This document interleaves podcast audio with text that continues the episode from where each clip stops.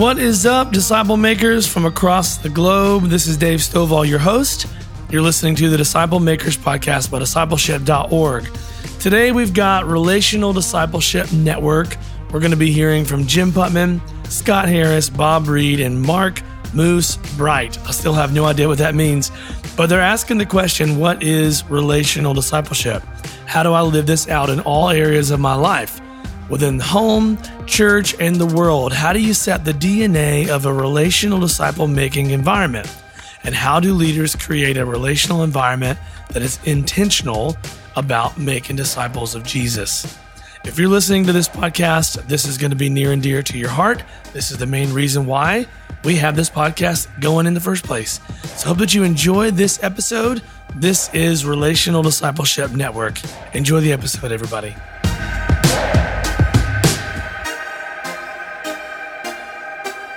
Guys, I'm Moose. I'm the director of the RDN. It's great to see you all here tonight. We're going to be doing uh, a conversation with Jim and Bob for about 10 minutes each, and then we're going to do a Q&A with the panel, and then we're going to kick it to you guys for some discussion. So that'll be our format. On your table, if you guys will pull up the cards that have DS1 on one side and our information about the network on here. Uh, our next step in the journey with the Discipleship Network is our DS1 experience, which is two days of us doing a training, you guys walking through and journeying relational discipleship.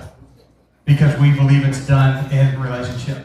And so it's not just to come get some materials or read a book or digest some content. It's actually you guys experiencing and walking it through with your teams. And Bob's going to talk about some of that, how it impacted him in his ministry journey. Our core fundamental philosophy is this. You cannot get the results of Jesus when you separate the, separate the teachings of Jesus from the methodology of Jesus. Jesus taught in a relational environment, and that's how he made disciples. And so what we do is we help churches make the shift from a traditional model of maybe putting out some, you know, feed in the field for the sheep, and then they're on their own, and they go their way, and whatever happens to them, maybe we shore up a little bit with some small groups to an intentional model of investing in people and raising them up and challenging them, walking in life with them, knowing them. Uh, Jim and I just had a three minute conversation about what's just happening in our personal lives before we get on this stage because we journey with each other and we know each other. And that's our priority is that relationship. And from that dynamic, we're able to grow and change and be made in the image of Christ in a relational environment. Uh, up here on this board is our schedule. So this is a kickoff session. We have three more sessions tomorrow. You guys can snap a picture of it. We've got it here and also on your way out. So our intention would be and hope that you would journey through this entire process with us because it's built out to be one reinforcing the others. So if you guys can come back tomorrow, we'll be in the same room and we'll journey through these subject matters as well. I'm going to tell you guys uh, quickly my story and then I'm going to bring uh, Jim and Bob up. I grew up in a church and at 12 years old, I was sitting in big church and I had this thought. I think that there's a God, but I'm not sure that these people have any idea who he is. And the reason that I thought that is because when I was behind the scenes as a 12 year old, because you're unaware of your own flaws as well, uh, I didn't see the passion and the conviction and the life that I was being told from from the pulpit. And so it didn't match up to me. And as a 12 year old, I couldn't reconcile that. And so I set out to make myself my own God and made a mess of it. And uh, after my dad was killed and going to the trial for that, I encountered a young man who was working at a gas station who was Jesus to me. And he loved me well and uh, looked after me and wiped my windows and filled my car and I just remember him being dead broke and not really having any resources in his life, and yet he had something that was magnificent. And so I just asked him one day, Robbie, what's your story? What's your deal? And he just said, Mark, you just got to try Jesus. And that was it. And four nights later, there was seven of us, 19, 20 year olds in a backyard who started a Bible study and started to pursue God. It ended up being a church in Southern California and 20 missions organizations that grew out of that core seven. But one of the key things that we discovered as 19 and 20 year olds in reading the Word was we were supposed to have people over us, showing us the way and investing in us. And we went out looking for people to do that. We drove all over Southern California trying to find a leader, a pastor, a group that would invest in us. And we couldn't find it. We could not find it.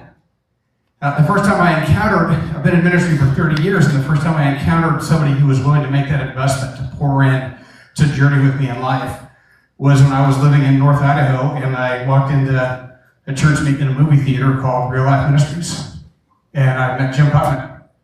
And for the first time, there was someone who was really intentionally willing to uh, come alongside and invest in and journey with me in that. And so that ministry, that philosophy, that core conviction from the scripture alone finally found its, its maturation and its voice in Jim uh, in my life. So Jim and I have known each other for about 25 years, and you guys welcome to the stage.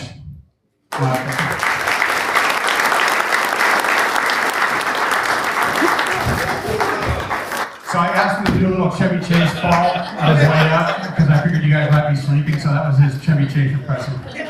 And this is Bob Reed. Bob Reed the chair of our board. Yeah, did you trip him? I didn't, but I wish I did. Yeah. Dude, you're never gonna let that. I'm You want, gonna want to have Bob go first? It's, it's not enough that it happened, but who it happened in front of, I will never hear the end of this as long as I live. And it's on camera. Love it.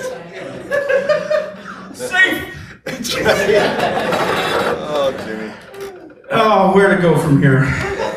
Well, let me just say this. Um, uh, I was discipled by somebody, and I uh, and that changed my life. I don't remember a sermon he ever preached, but I remember talking to him at night. I remember him driving miles to talk to me and to work through my questions and my and uh, and so I actually, if, if I would have had to rely upon what most people get, I wouldn't be here. I wouldn't be a Christian. Um, and when I got into ministry, um, my goal was to go. Okay, uh, remember, I, I, if, you may not know this, but I come from a sports background. You wouldn't be able to tell that by what you just saw, but. Um, You're a wrestler. You I was a be on the wrestler, so I'm used to falling down. Um, it's my friends that are laughing the loudest. What do you think that means?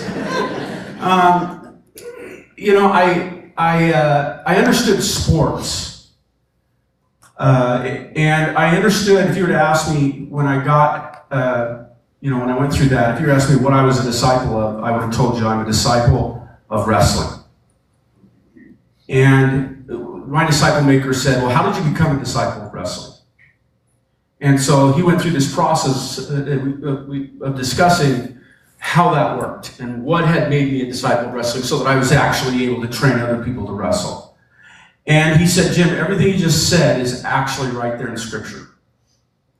Jesus actually did that. Then my question was, well, then why is the church not doing that? I mean, if I were to, if I were to use an example, um, if I were to use um, the church's methodology for making a wrestler, what would that look like? Well, once a week, for an hour, I would have a stage where I had somebody up here, like Bob, for laughing at me. I was to show him a single leg a time or two. And, and I would show him, and, and, and I'm going to, guys, watch this. We're going to do a single leg. And, and after I'm done doing that, we're going to sing for a few minutes about how great wrestling is. Wrestling is wonderful. Wrestling is great. Praise wrestling. And then we might have a cracker. Since we're starving in wrestling, let's have a little cracker and a little juice, right? And we're going to remember wrestling. And, and, uh, and then I'm going to say, hey, come back next week and I'll show you a double leg. Um, what would be the best I would ever get out of using that methodology in wrestling? The best I would get would be um, informed spectators who could go, "Oh, that's a single leg. Could you actually do one?" No, especially on a moving target. And uh, and so the question was, what if I were to use what we learned in wrestling, and I were to apply that to the church? Well, we get Jesus' methodology. I'm going to show you something. We're going to do it together. I'm going to let you practice it. We're going to try it. We're going to work it through. I'm going to answer questions for you. I'm going to have you two do it together. And then we're going to start speeding things up. And then we're going to give you opportunities to play. And then I'm going to actually let you uh, go out and, and try it. And then we're going to come back and debrief it. And we're going to, you, what would you get? Now, what you get is if you were to use Jesus' model for Christianity, you get people that actually can wrestle for their own family. Men who actually know how to be a spiritual father because they've seen one, not just heard about it. They got they had relationships. What would that look like? And so, in the next few days, guys, uh, here's what we're doing. We can only give you a taste of what we're doing, we give you some concepts to challenge you, to encourage you. Uh, to, to, tell you this that it, it, when it comes to RDN, nobody gets up on this stage that isn't a practitioner. Um, in the same token, in our church, if you're not in a small group leading small groups, you don't get to be an elder, you don't get to stand on that stage because we will not celebrate somebody with a nice idea. We celebrate people that know how to be on the front lines and reproduce. Now, if you can reproduce as a disciple maker, then we'll give you a chance to speak on stage if you have that gift. But if you can't do it in your personal life and you're not actually making disciples personally, you don't get the stage. You don't deserve it. Because you'd be asking people to do something you yourself are not doing. Because the goal is not to to gather a crowd, it's to raise up and release an army wherever they work, live, and play. You're asking, actually asking them to do something in their own life, not just come and next week watch me do this. I'm actually trying to raise up wrestlers who can wrestle and teach their children to wrestle. This is an army you're releasing out there. Spiritual leaders in their homes if they're men partners in that if they're women. People who know how to raise up their children. And, how's that going to happen? They're going to need a model. They didn't learn it in the world, and they didn't learn it from Christians in the church. That's why they bring them to, to youth groups so that you can go to the youth group show. And, and they'll do it for you because I'm too busy and I wouldn't know how to anyway. What we're doing doesn't work. As a coach, I know this. I've got a lot of people that don't really know how to wrestle. I get that. I also know that, that we can even use words. We like to use biblical words, but we don't have the same definitions, and we don't even actually have accurate definitions of the words we use.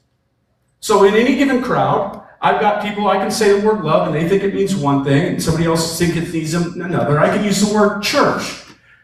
And uh, that one person thinks this is one thing, and whether the other person is looking for something. Why? Because they got a thousand different coaches or, or people out there saying, using the word differently.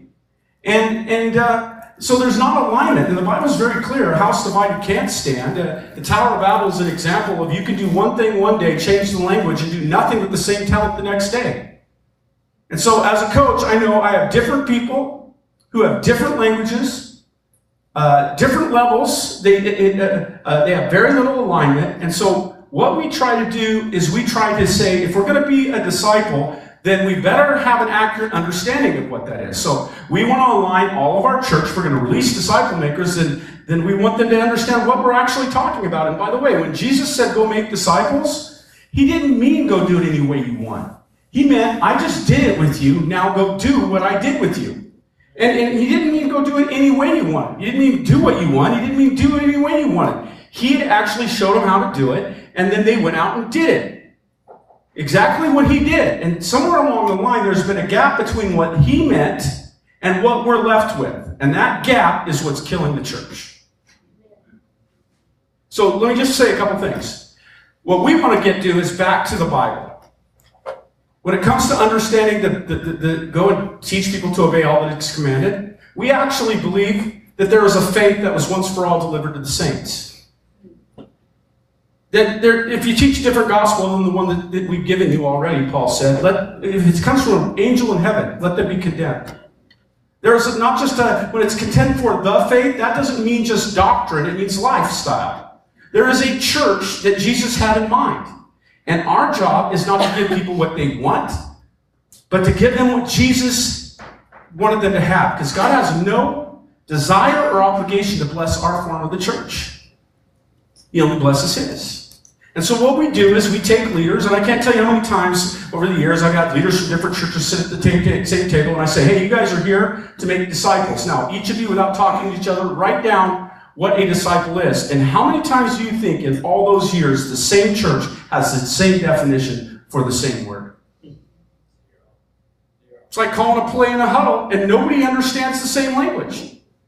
Doesn't matter your talent if you don't have it, you're not aligned. And so what we do is we go back to the beginning, we say, here's what a disciple is. Now, here's how disciples are made. When Jesus said, Come and follow me, I'll make you fishers of men, He embedded in that verse a methodology. We say it this way, and the invitation is the definition. Come and follow me. You're not a disciple if you won't follow Jesus.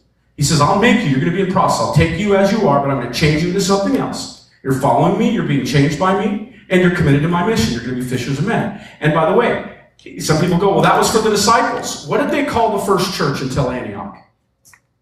The disciples. The disciples met. The disciples met. Everybody is supposed to be a disciple. You're not supposed to be a spectator. You're not supposed to be sitting on the bench. You're supposed to be in the game. You're a disciple. How are disciples made? Embedded in Matthew 4:19 is a process, and there's and Jesus showed you what he meant from Matthew 4:19 until he sent them out in Matthew 28. And then the early church did exactly. They, they heard the message, then they were devoted to the apostles' teaching and to the fellowship and to breaking the bread and prayer. Everything they did in Acts 2:42 and following is a result of the teaching they were given. It, it devoted to the apostles' teaching. The teach the, the apostles taught what Jesus commanded them to teach. And our job is to get back to the teachings and the methods. And that works in every culture, everywhere around the world. We've seen it happen. You know, who did he use? Regular, everyday people. Fishermen. The heroes were never the guys. That's why they told on themselves in the Gospels. And I remember when I didn't believe in, I studied Christianity was unique in all history because Jesus didn't write the Gospels. The disciples did. And who were the buffoons in the Gospels? The disciples. They told on themselves. The only hero in the story was Jesus. And he used regular, everyday people. And you have regular, everyday people in every church. The same kinds of people that Jesus used. But instead, we got to go hire from a Bible college because we're too busy preaching sermons to make disciples. It's time to get back to Jesus' method because our way isn't working and the church is in a mess. And those who are contending for the faith together are going to be the ones who survive. That's what this whole thing's about. That's what our material's about. It's a call out. You don't want to be called out? Go to a different session. Thanks.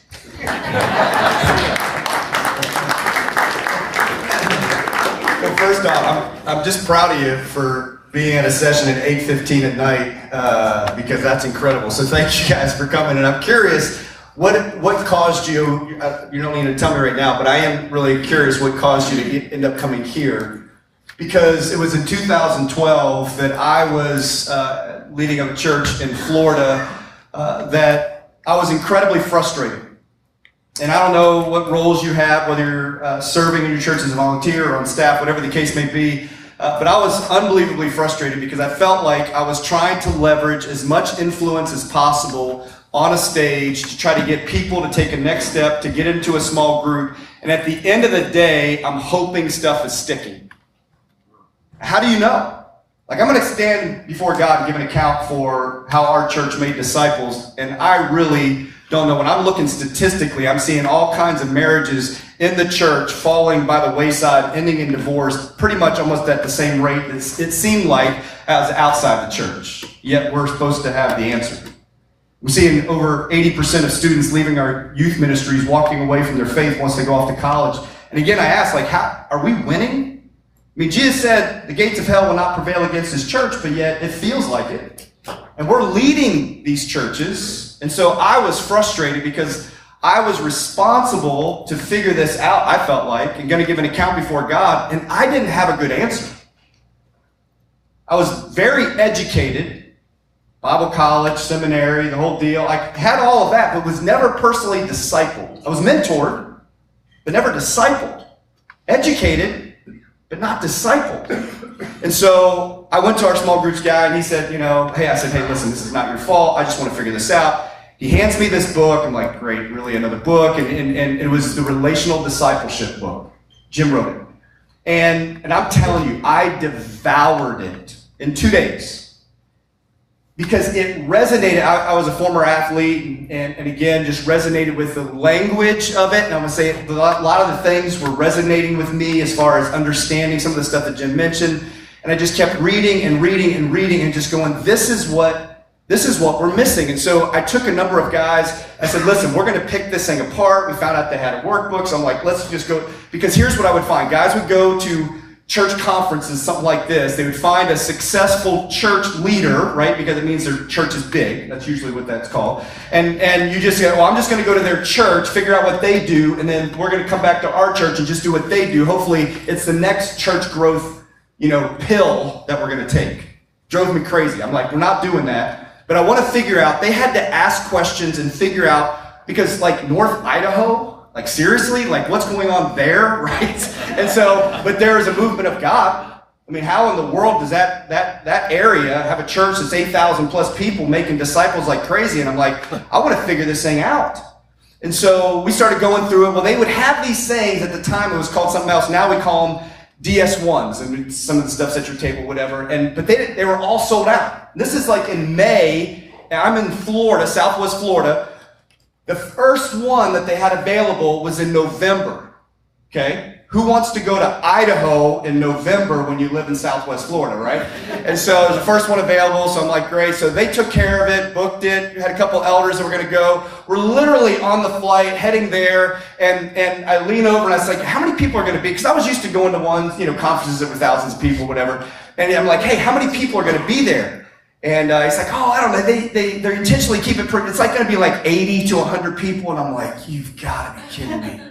Because here's what I'm thinking. I'm going to have to talk with people that I really don't care to talk to and act like I'm interested. Because all I'm, literally, all I'm going for, like, I'm not interested in the conversation. Like, all I'm going for is I want to figure out, like, what did you have to think through and work through to get where you got? Because I'm going to figure it out in my context but I want to I want to know this, right? Like, what are, what are the what are the silver bullets, so to speak? And uh, so going in with a bad attitude. So get there. Very first thing out of the chute wrecks me, just wrecks me. And God doesn't stop. Like the whole two days is just this stuff that God is doing over and over again in me through this two day, because it's really a two day experience of walking through Jesus' methodology of discipleship. And, and so you know, it was powerful, it was great. I'm taking some books out to my rental car, and it was really cold, and there was a leaf on the ground, and it was it wasn't an audible voice, but I felt like God said, "Hey, you know, Bob, something something in you like that leaf needs to die." Like, that's weird. So I'm like, I don't know. My books in, go in, we finish, we head back. We're, we're flying back on a Saturday night. I got to preach the next morning from West Coast to East Coast, and just studying and writing and reading, and in the midst of working on my message. Uh, God really makes it super clear to me what needs to die in me.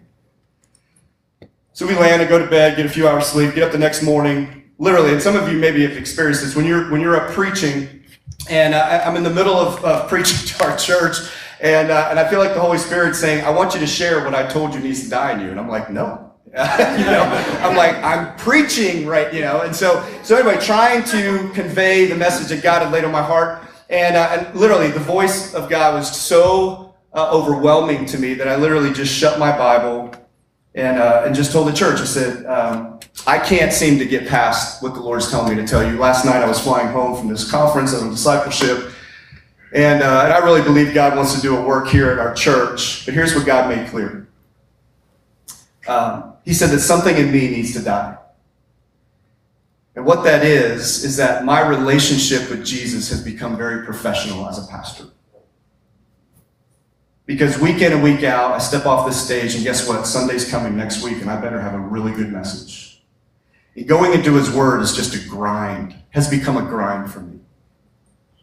And so I'm telling you, as your pastor, I'm repenting because the Lord made it clear if He's going to do a work and, call, and, and create a disciple making movement here at our church, it's going to have to first start with me.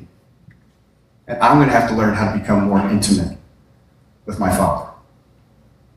And I'm just telling you, that was a huge lesson, not only for me, but for our church, is that if you want to lead a disciple making culture and create a disciple making culture, it's going to first start with you humbling yourself, recognizing and acknowledging that you desperately need Jesus and you're not going to do this with just your skill and talent. And so then, kind of going back to my elders, and th- this was such a deep conviction for me that uh, I told our elders, I said, guys, listen, um, we've already made pretty quite a bit of change in the first year and a half that I've been here. This will be a significant change. And if you think it's too much change for our church to handle, I totally get it, and I will graciously resign. And I don't use that as a power play. I'm telling you, I am so convicted that I can't go back and keep doing church the way we've been doing it, even though it was successful. I can't keep doing it that way because I believe I'll be in sin because that's how deep the conviction is that I've got to make disciples in relationship the way that I've now understood relational discipleship. And we had been journeying, journeying for about five or six months ahead of time before we ever went to this thing. A couple of the guys went with us. And they said, no, no, no, we, we want to make this shift as well. We just don't know what we're doing. I said, great, neither do I. so we're gonna we're gonna figure this thing out. And literally, for the next year, almost a year, eight months, but a year from when I wanted to kick this off at our church, we just spent time learning what does it mean to be in relationship and begin to follow Jesus and begin what does it look like to actually make a disciple of Jesus. And to see elders looking you know, as we're as we're studying, we're working through this, and they're looking at some of the what we call the phrases from the stage, like the stage of spiritual growth, and seeing things that what what will an infant say, what will a child say, uh, and and recognizing and acknowledging, like, yeah, we say some of those things. So, what does it look like for us to go lead to maturity, and then become a reproducible disciple maker? And I share all that because it had a profound impact on our church and it had an even more significant impact in my home. Had a huge impact on my marriage. We have four kids. Uh, our fourth one, our, our last one, is graduating college uh, next month and getting married. He's uh, already gotten a job as a student pastor. Our other three uh, are all involved in ministry, um, serving the Lord, all married. We've got three grandkids, and all four of my kids, and I say this not, I'm telling you, it's not as a reflection of me but of this method that we really go around sharing about and we've lived out for the last whatever 11 years is that each one of our kids know what a disciple is and know how to make disciples and have been reproducing disciples for years now. And so as, as you think about your own home this isn't about leading something at your church but as you think about in your own home what does it look like for you to lead the culture in your home to become a disciple making movement. So your kids and their spouses will become disciple makers. And so as we talk about this over the next few days, and we look at what does discipleship, relational discipleship look like, I just want to encourage you. If you're looking for the next church growth uh, pill, I promise you this is not it. Because this will cost you significantly. It's one of the hardest, most painful, uh, methodologies I've ever been a part of. Uh, there are so many times I've told Jim, Jim, I'm telling you, man, if I wasn't so deeply convicted this is what Jesus has called me to, I would go back to the old model because it was safer. When you think about it, what did it cost Jesus to make disciples? His life. And it's exactly what it'll cost you. Thanks, guys.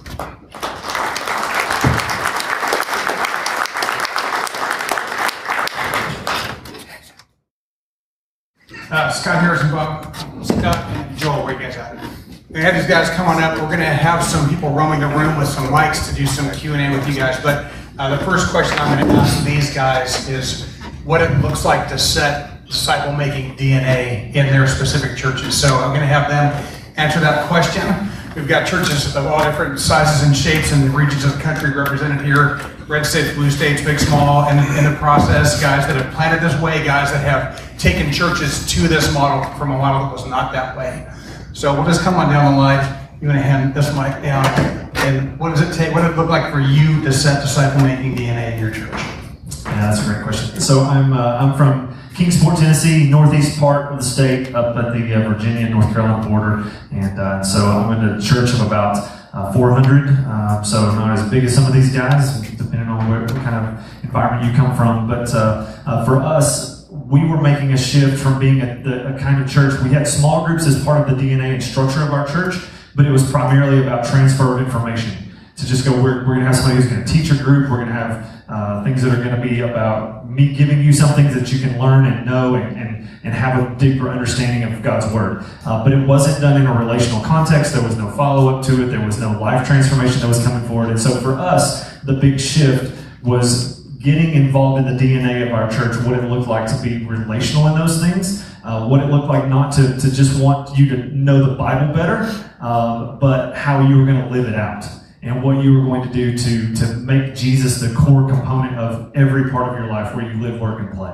And so for us, it was making that shift of going, we want this to go from a head knowledge about Jesus to knowing Jesus and then walking with him uh, and helping him really uh, have the core element of every part of your life so that then you want to reproduce that love for Jesus in others. Uh, and so part of the DNA for us was just that shift in the mentality of what are groups about? What is our church about? Uh, and how do we in, inform that and involve that in every layer of our church? Staff, elders, small groups, worship ministry, youth ministry, children's ministry, that all of it kind of gets into the DNA of just being relational, making disciples the way that Jesus did, the methods of Jesus, the message of Jesus, all of those kinds of things. We planted the church 25 years ago, but I worked in 10 years of, uh, in church ministry, which is why I planted the church.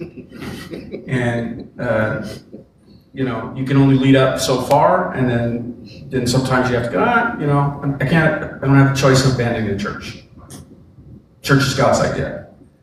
But this isn't going to be healthy for me, for my family, so I decided to plant a church. That's not the case with uh, most of the guys up here. In some ways, planting a church is more difficult. In some ways, it is not near as difficult as what these guys have had to, to do. And so, um, you know, we train church planters. We we put people into small groups where they get to talk with people who've actually shifted churches all around the nation and the world. So it's not just something that works in North Idaho. It works in Africa. It works in South America because Jesus' methodology. I'm pretty sure he knew how he made people. Right. So. Yeah. So the way so.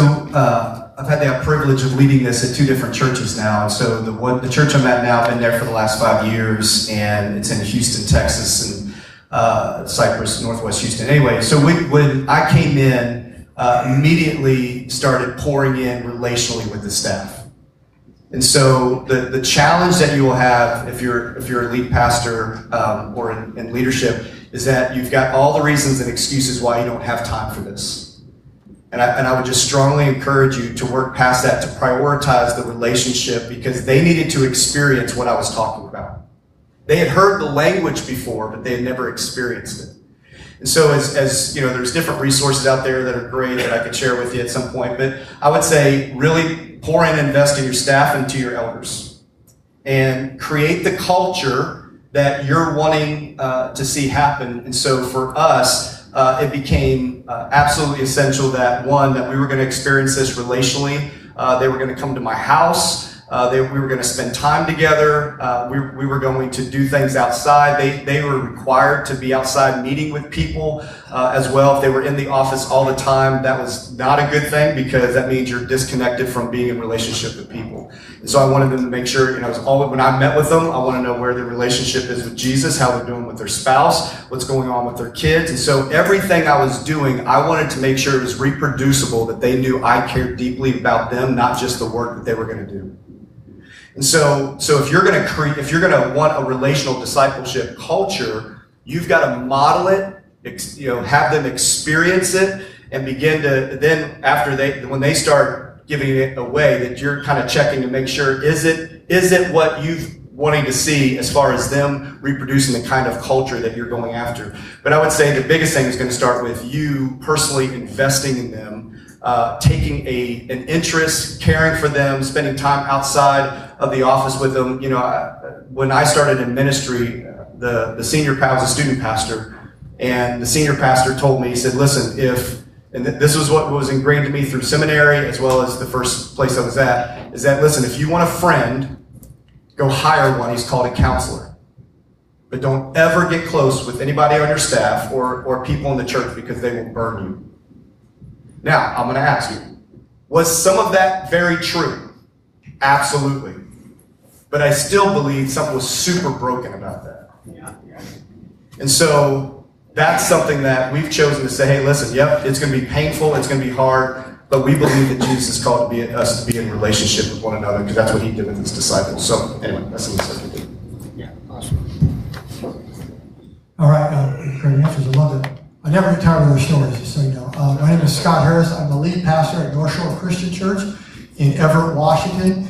We probably are uh, in the neighborhood of 1,200 or so. Uh, I don't know the number exactly. COVID's still doing its magic. Um, so, um, and I have kind of two relational discipleship stories. Uh, the first church I was just an associate pastor in, that story I'm going to save until the fourth session. So I'll come back and I'll tell you that because great story. Uh, the church I'm currently in now uh, was a church that was a hybrid attractional model, kind of a saddleback Willow Creek thing, you know, and it, I would call it a fast food uh, kind of church. And we gave you what you wanted right now, right away, in, flash, out. Uh, and then when that church uh, began uh, to evaluate our church, uh, we found out we were shallow. We were not making disciples. And it was really what was happening in Post Falls um, that got the church's attention. Uh, and it was Jim's book that asked the hard questions that you just got asked, and then Bob asked you as well. And our church asked ourselves. And we had a very painful reality. Um, and so that started the shift. And again, uh, uh, a long story, but two things I would say this is uh, shifting the church started with really getting the goal dialed in. You know, understanding we were called to be disciples who make disciples, and then understanding what that meant. What is a disciple? Uh, Jim shared a story, which was true of our churches. That there was not a common definition everybody understood the word disciple by the word alone, but everybody had their own definition. So getting that target definition down, um, and then understanding the methodology, looking to Jesus. And then a radical shift. And this, I could go on forever about this, and I won't right now. You'll hear about it over the next four sessions. We moved from a fast food church to gourmet. Uh, if you, any of you are gourmet cookers, you understand it's about slow prep. It takes time. It's hard work. But the result of that is healthy longevity. And we're talking in terms of eternity. Uh, and so we just had to slow down and look deep, work deep, and do the hard work. And as Bob shared, uh, we found out it was a lot more difficult a lot more painful, but a whole lot more rewarding. And we saw people grow in spiritual maturity like we've never seen before. So, yeah. So this session, we've got the question up behind us that says, mature disciples statement, mature disciples are made in authentic relation, relational environments. And that's the question that they just answered. How do you do that? And you've got to do it genuinely. You've got to do it from the top down. You have to do it. So one of the things I say every single time we do this event is, if you think you're going to take this home and announce the revolution, stop right now. Do not announce the revolution you have to do it long before you're starting to talk about it. And then as they're experiencing it, as they're journeying it, and it's impacting their lives, then you can tell them what you're doing. You can be intentional about it, and you can invite them into that process. But to get to that, that maturity point, they have to have seen it and have to have witnessed it. So as much as Jim intentionally invested in me, the best thing that ever happened was me hanging out with him on a Thursday night with, and our meeting was over, and he was meeting with a staff member, and he just said, hey, why don't you hang back? And so I, I sat back in the room and uh, heard the staff member come in. The staff member wanted to debate some of the rules and guidelines about how pastors conducted themselves in public settings, about not being seen out drinking or doing this or doing that or whatever it was. I got to see how Jim handled that staff member. I got to witness it. I got to watch his body cadence and his delivery. I got to watch the response from the guy he was talking to and being there in that presence. And isn't that what Jesus did? They saw it. He didn't come back and tell them stories about what he did. They were there with him and they saw it happen. And so my, my number one rule would be don't do anything alone.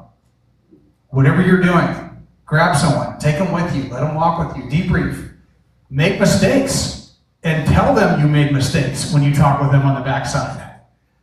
Because that's the other mistake we make is this expectation of perfection that nobody can possibly reach, and because we're the ones holding the definition, nobody thinks that they can achieve it. So we debrief our failures with people as well. It's uh, massively powerful.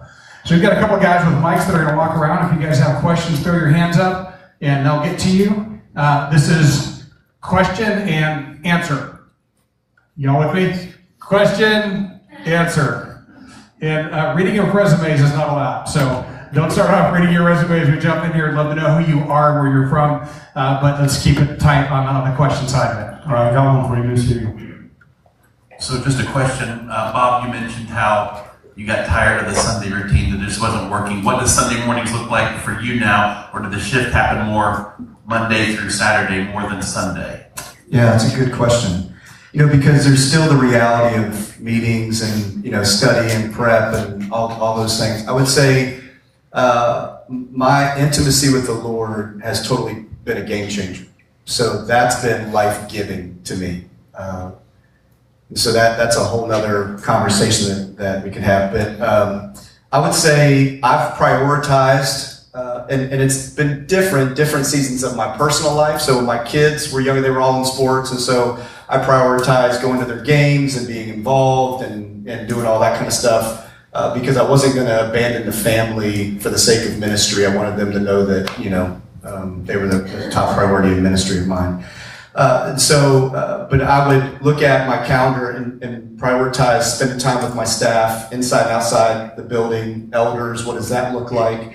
Um, the guys I'm discipling. So, like right now, I've got four different guys I'm discipling. I lead a small group. Uh, as well as a men's group, and so those are those are things that I like. We ask people in our church to do those things, and they work jobs, and so you know that's what we expect our staff to do as well. Uh, and so it's it's this constant giving away, trying to invest personally in them. So I've had to look at at this stage and also the season of our church, like where what what's the greatest part that I can give away to pour and invest in our our staff and to the leaders of our church. And so that's where I try to really prioritize uh, my time. And so um, it's, but I would say a high majority of it is is in relationship. And um, but before then man, I like I, re- I remember talking to a guy. and He said, you know, if I if I don't if I like getting to the goal is one thing, but if I don't get to the goal with people, I feel like I failed. I'm like, dude, I don't care if I have anybody with me. Like, I'm going to get to the goal. And I'm like, something is wrong with that. Hmm. But that's how I felt. And and learning how because I was going to win at all costs. And so I had to learn what does it mean to be in relationship because I, the big sin in my life has all has has been self-reliance. And so it's constantly dying to this area of my life that just naturally goes to, you know, being being by myself, self-reliant, um, and inviting people into my life. So it's been very intentional to me because I'm a relational person, but I would naturally gravitate to being alone. And so I've had to, it's, it has to be a, a practice in my life or I'll, I'll naturally gravitate to what my flesh just naturally goes to. Does that make sense? Yeah. Um, hi. Um, I'm obviously not a church leader, just a layperson. Um, so a lot of you are talking from the perspective of church leadership, obviously. What do you say to someone who is here, like myself, who is just a layperson, and we, we I hear what you're saying, and I, but how do I get that message to the church leadership? What what advice would you give to someone like myself? Well, I'll be honest with you, there isn't a lot of churches that are intentionally making disciples. So if you're a layperson, um, you, you know, they may have a class you can go to. Um, but what I always tell people is no one's going to stop you from being and making disciples. I mean, even, even if you're a staff member where you can't get the church to change, that doesn't mean that you can't decide to personally make disciples in relationship. Not only does that change your perspective and your, and your being obedient to the Lord, but it actually changes you, the way you do everything. And so, um, you know, I actually, uh, the manual that we use was for church leaders. I actually wrote something that Navigators is going to be putting out called The Journey, and it's for an individual who is not in a church. it starts from the bottom. Well, they're in the church, but they're not being discipled in the church. So it's not coming down from the top. It's working up to the from the bottom up. And um, and so because of that reality, you deciding to actually make disciples and then leading up as much as you're able with the influence that God has given you. You know, handing somebody a book and saying, "Hey, I met these guys," and and whatever conference you're at or wherever, you can pass those things on, and they decide to read them or they don't. Right? I mean, that's not your responsibility. But uh, I don't think any Christian can survive what we're dealing with unless they have the family of God around them. That was how we were meant to survive. And lonely people, um, isolated people are, you know, you're, you're, allowing the devil to do with you what he desires. Um, you know, I think it's Proverbs that says, a man who separates himself quarrels against all sound wisdom and he seeks his own desire. Yep. And so, um, Ecclesiastes 4, what a miserable business. No friend, no brother. Um, uh, and so, you personally being a disciple, learning to do that. And, the big thing is, is most pastors I know were never discipled the way we're talking about, which is why we want them to come to our conference. It's small enough you actually experience the difference between a small group and a discipleship group. There's a big difference. But as a leader, let me just say this. Um, a good leader goes first. And he's willing to, if you're going to ask other people to do something they don't know how to do, then go first. Make the mistakes tell them about the mistakes. Because again, I don't know how we got to this value of excellence. Whereas for me, the value is effort and coachability. See, if you give effort and coachability, you get excellent. If you never get to play unless you're excellent, how do you ever get excellent? That's right. And we're, we're changing and we're going, hey, winning is being authentic and trying and failing and getting back up. A righteous man falls six times, he gets up seven right? And creating a different kind of way that people can make mistakes. They can fall on stage theoretically. or actually. Oh, actually, yeah. yeah, yeah. And, but you know, and it's okay because I failure is a part of the game. Come on. And you can't get good at the game by sitting on the bench. Every rookie has to fail, but somebody has to let them. And what happens is when you start talking about I failed or I did this, people go, oh, oh, I don't have to be. They assume you are. It's a, exactly what Mark said. They assume you're perfect and that you know what you're doing. And if you only show them stuff when you are, then then they the devil will use that to say to these people, you don't know enough, you aren't smart enough, you aren't good enough. Instead of, hey, I'm saved by grace through faith. And, and again, go back to the New Testament. They told on themselves. They wouldn't let it. Would, would, they were fighting about I follow Paul. I follow Apollos. Paul's like, what are you talking about? He's the one who wrote that which I wish to do, I don't. That which I hate to do, I keep on doing. Not yet. And he goes on in Philippians 4. Not that I've already attained it, but pressing on for it. How did we get to this place where we got to be the answer, guys, and we're not just trying, and Jesus is the hero who gives grace? How did we get there? And what is it doing to us? It's killing us. I want to add to that real quick. Um, so my niece, my wife's niece, um, was she lives in Pennsylvania. We're in Texas. Uh, she came to Christ, uh, but she had nobody that was discipling her. So she had reached out to my wife Sue, said, "Hey, would you please disciple me, even though we're from afar?" Right. So it's not ideal, but Sue was like, "Absolutely." was walking through this for, for a while, just meeting with her every week, just talking with her over the phone. She's a mom, and so navigating that, her marriage, all these kind of things, just walking through scripture with her. And then eventually she's like, how, you know, because she would talk to her, she would cast vision saying, hey, eventually, Nikki, I just want you to know, we want you to be a disciple maker. And, and so she's like, well, what does that look like?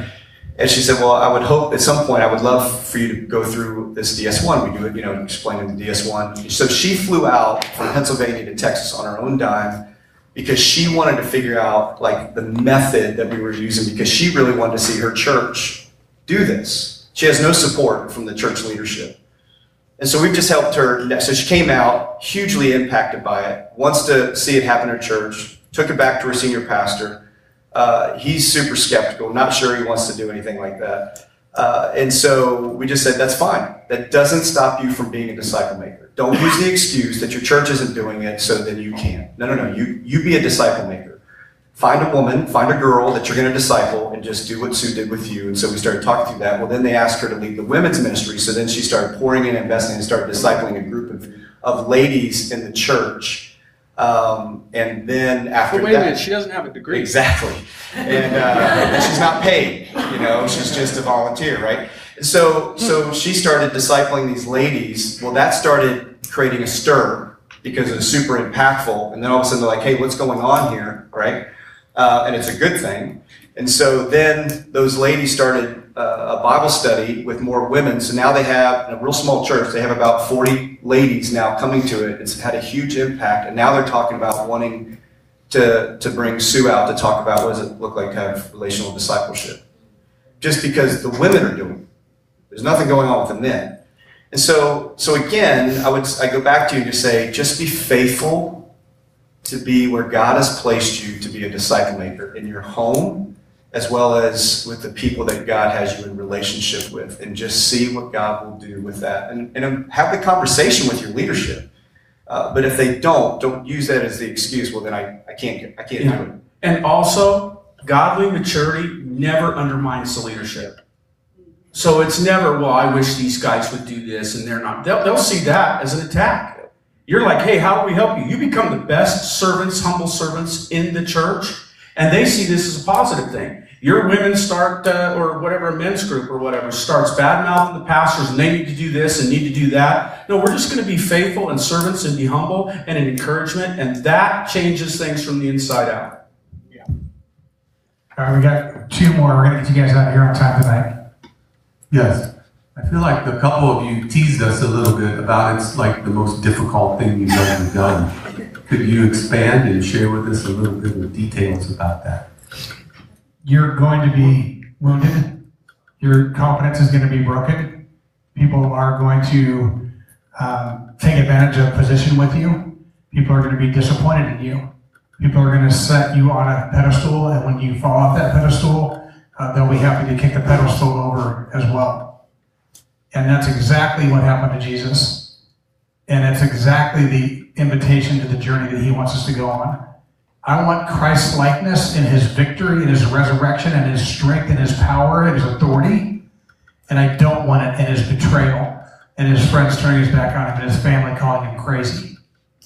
If you're going to fully journey into what Jesus has for you, you're going to experience all the things that Jesus experienced. So I kind of grew up in an environment, and maybe a lot of you did as well, where the pastor was kind of uh, on a pedestal and never made a mistake, and nobody ever thought he did. And he kind of lived out that per- perception of like, I'm perfect and I don't have any problems, and I'm going to preach the truth, and I can't let you see my who I really am uh, internally. And when you walk into this relational discipleship method, you you really have to be willing to expose yourself. Uh, I'm, I'm not going to be able to, to help the guys that I'm discipling uh, be authentic and be real and, and really explain what's going on in their hearts if I'm not willing to do that as well. And so it really it does open up those opportunities uh, for for just the, the the chance to be hurt. Because if I'm gonna I'm gonna be vulnerable, and I don't know what they might do with that. And as a pastor, that's a, that's a really vulnerable place to be standing. Right? And so there's there's difficulty in that. And then the reality is, is that we're just we're dealing with with people, right? And we're all sinful, we're all broken. And so we're all going to be struggling. We at, our church we talk about it as like getting in the weeds with people. Because you're going to have to deal with their addictions. You're going to have to deal with their scars. You're going to have to deal with their hurts. You're going to have to deal with their broken marriages. You're going to have to do like all of these things that if you're just going to isolate yourself to where I'm in front of the church on Sunday morning and I'm preaching messages and I'm just hoping that they're hearing it and having their lives changed by it, well, that's that's a strategy that you can utilize, and a lot of people do that. But if you're going to be willing to get in a group with some people and really open yourself up and disciple them and let them disciple you, because it's a two-way street, right? As iron sharpens iron, so one man sharpens another. That you're going to have to be uh, to be in the weeds with people and dealing with the mess and dealing with the pain and dealing with the hurt and all those kind of things. So that's that's another area that we've just kind of seen how, how challenging it is because now you're not just dealing with let me preach a sermon on Sunday that's polished and great and, and everything. It's like I've got to deal with the reality of the hurting people in my church and I've got to be there and walk with them through it. And I'm going to be journeying with them as we go along. Um, can you guys? We have we have an incredible, uh, very small and very young church, and most most is true. Um, are young families with very small children and have careers. Our lay, we have lay elders, we have um, lay leaders in every way. So, can you guys speak to standards, expectations for very, very legitimately busy people? Define legitimate. you know that. Yeah. Small children, very. Yeah. Yeah. I, I you jump in and I'll chase it through some. Yeah, that's fine. Um, so I, I think for us, and again, our church is smaller than, than these guys, maybe larger than yours, but um, but we're always dealing with that, that tension of like you're, you're going to your kids' games, you've got work, you've got small children at home, you've, you know, like it's busy. So how much more am I willing to ask people to do?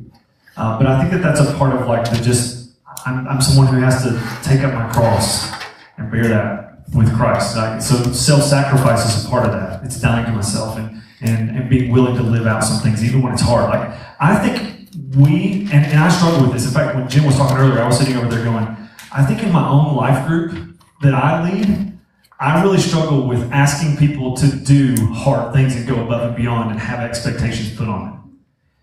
And yet, I think that most people in our church want to be given more to do. Not just to keep them busy, but to give them something to live out that's bigger than they are. Right? And so when you call them to something bigger than they are, that's exciting because it changes their family. It changes how they do things at home. Now, I'm, I'm still I'm busy with my kids, but I have a purpose for what I'm doing that's bringing them along. So you go back to the Shema, right, in Deuteronomy, of going as you walk along the road, and as you lie down, and as you eat your meals, and as you do all these things, talk about your faith and invest them those those into those things. So calling people to that to go, don't just have a meal at home, disciple your kids while you're sitting at that meal. Don't just take them to soccer practice, disciple them on the way, right? Like calling them to something. It doesn't have to be just additional things. It's in the ebb and flow of life how are you making disciples? As you go, make disciples, right? And so that's Jesus' call to us. Uh, but challenging them to harder, bigger things. I think a lot of people want that if they can see the purpose behind it and that it's life giving on the other side of it. Not just to be busy work, right? Like nobody wants more busy work. Yeah, I, I totally agree with what he's saying, being intentional. But here's the truth. I ask people, hey, how come you're not in a life group? Well, I, I can't be. Well, why not? Um, well, Monday night, I have my daughter play soccer. Tuesday night, my son plays, uh, so, uh, you know, whatever. Uh, you know, and he, and he lists off every night of the week. Now, I want to ask you this question.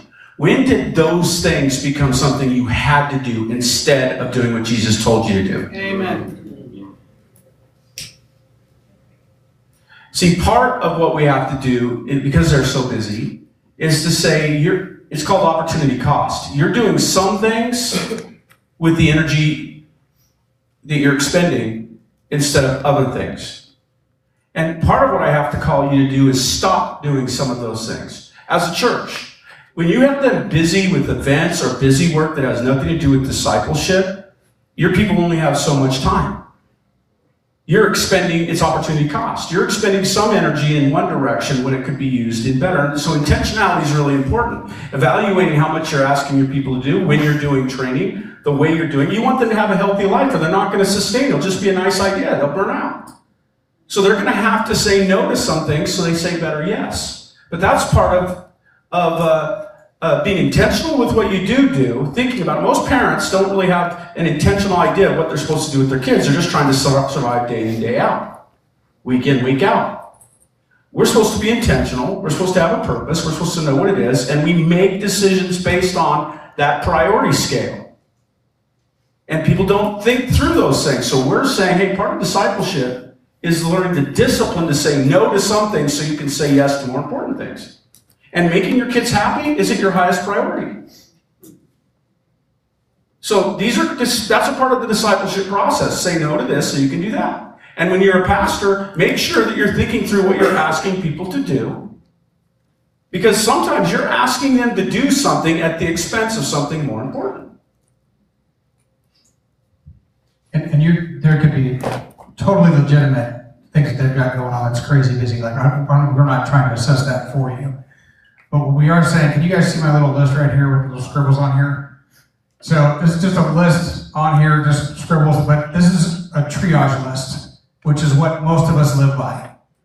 triage list. What's the most important thing? What's the thing I've got to spend the most time with? And then we triage down that list the things that fit into our lives. And this is the model that we almost always operate off. This, if you guys can see the center of this, and there's an orbit with these planets that are orbiting around it, is the disciple making framework. That is, Jesus is at the center of this, and everything in my life finds its orbit and its purpose and its meaning and its gravitational pull around Him and around making disciples. So now I'm not triaging a list and I'm giving God 20%. I'm giving Him the most of anybody on the list. But all I can give Him is 20% because I've got 5% and 3% and 4% and broken it all the way down. So we can just reset that entire thing and just say, we're on mission everywhere that we are. And we're assessing our life's orbit and the gravitational pull to what God wants us to do. And that's this model versus that triage list. So guys, we want to get you out of here. Thank you so much for being here. It's almost 9.15. If you guys will take a picture of the board and journey with us the rest of the time, we're going to be having some uh, questions at your tables as well over the next couple of days. Uh, if you guys will stand with me real quick, I'm going to pray you guys out for the day.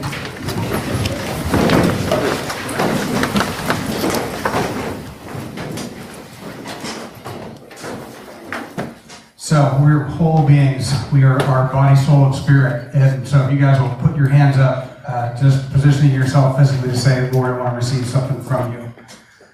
So Lord, these guys have come, they've invested, they've spent their time and their energy, they're here. And what I'm praying that you place in their hands right now as they go to bed tonight, what you've highlighted for them, what your heart is for them. Personally first, what, what you want to speak to them because you love them but then also what you're calling them to, that you would make that known, that they can walk away with something tangible and feel your good pleasure in it. Give them rest and peace and blessing and wholeness tonight, and be with their families that they're separated from. In Jesus' name, amen. amen.